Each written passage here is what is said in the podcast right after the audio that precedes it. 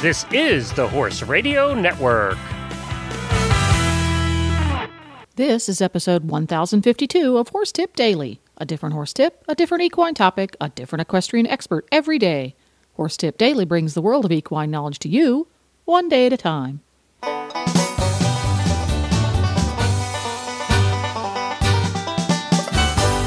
Greetings, horse people. Coach Jen here, and thanks for tuning in to Horse Tip Daily. Today's tip is an excerpt from the Dressage radio show. Chase Hickok from Hyperion Farm joins show hosts Philip Parkes and Reese Koffler Stanfield with a tip for becoming a better, better competitor through routines and positive visualization. Say that three times fast. And we'll get right to our tip after this important message from equestriancollections.com. Hi, Glenn, back with you, and I have Debbie from Equestrian Collections with the Equestrian Collections product of the week, and it's perfect for the wonderful weather we're having here in the United States.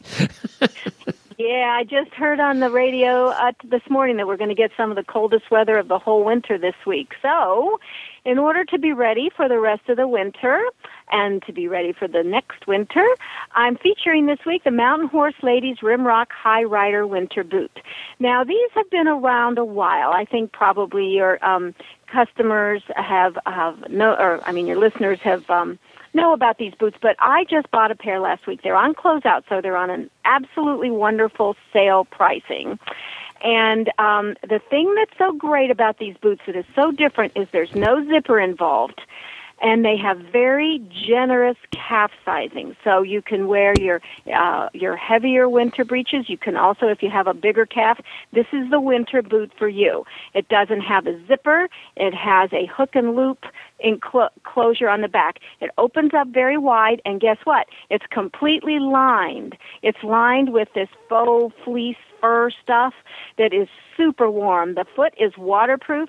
The lining goes all the way down into the foot. It's super comfortable. It has support so you can actually walk in it. It's um the the faux fur keeps you it's just toasty toasty and it fits just about everybody and it comes not it comes in a wide calf as well as a regular. So this winter boot will fit you. It will fit all of you. There's a size for everybody. Now there are they are closeout, so you need to go ahead and get them as soon as possible. We have several, well, we have a lot of the wides in stock here and can ship out the same day. That's the Mountain Horse Ladies Rimrock High Rider Winter Boot. Uh, there's just so many unique features to this boot that um, if you go on our website www.equestriancollections.com, search Rimrock High Rider, and then read the description. It's it's they're they're so wonderful. Not only did I love mine, but I bought some for my sisters. so look into it. If you're looking for a winter boot and you're hard to fit, this is the boot for you. Trust me.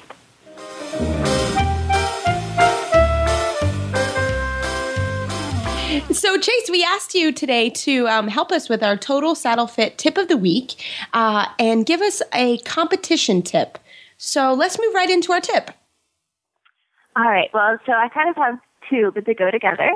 Um, the biggest thing for me, you know, it's been a lot of showing as a young rider and sort of feel like I've matured, hopefully, a little bit since then. Um, and what I have found to be the most helpful for me is to be very systematic in everything.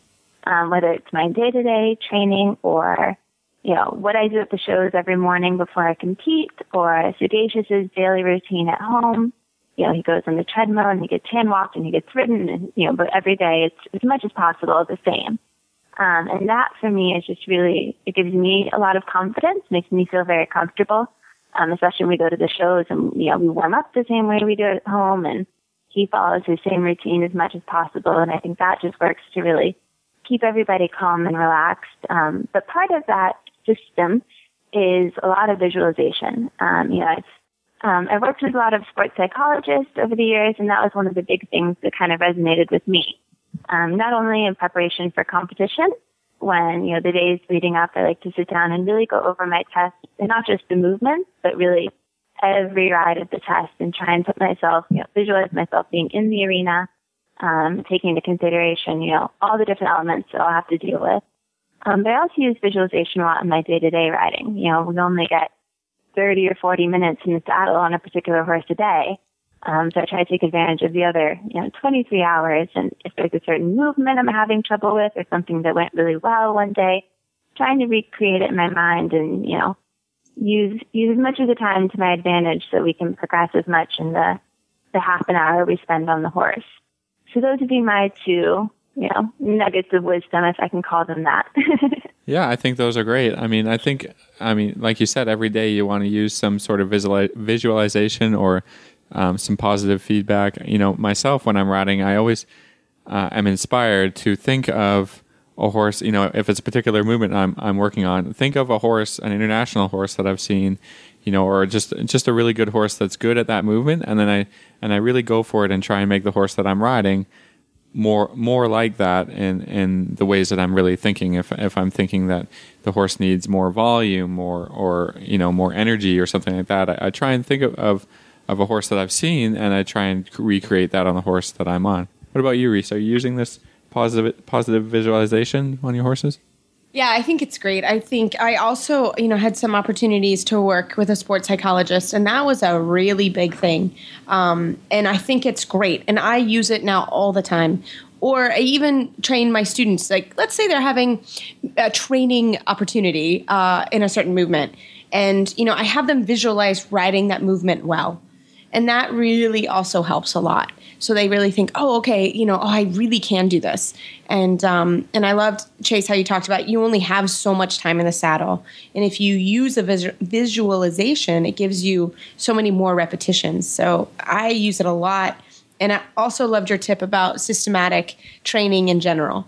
And I think we always strive for that at my barn is that every day we try to do the same thing, the same routine, uh, so that the horses find comfort in that as well. So I loved both of those tips, and I try to also work on those every day. Absolutely. Well, it's a work in progress, but we're we're getting there certainly. Absolutely. Well, Chase, uh, we wish you all the best luck this year, and uh, tell us, tell our listeners how they can find you online if they have any questions.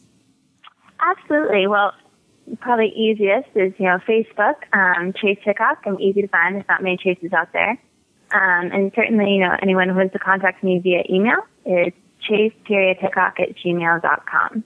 So I look forward to any and all questions or concerns or thoughts, and look forward to meeting you all hopefully in Wellington. And that about takes care of it. This podcast has been made possible through the generous support of EquestrianCollections.com and listeners like you. To learn how to become an official auditor and qualify for cool auditor only perks, you can go to horsetipdaily.com and click on the Become an Auditor banner in the center of the page. The Horse Radio Network and the Horse Radio Network hosts are not responsible for statements of guests or their opinions. Use your own judgment when listening to the tips provided by the experts on Horse Tip Daily.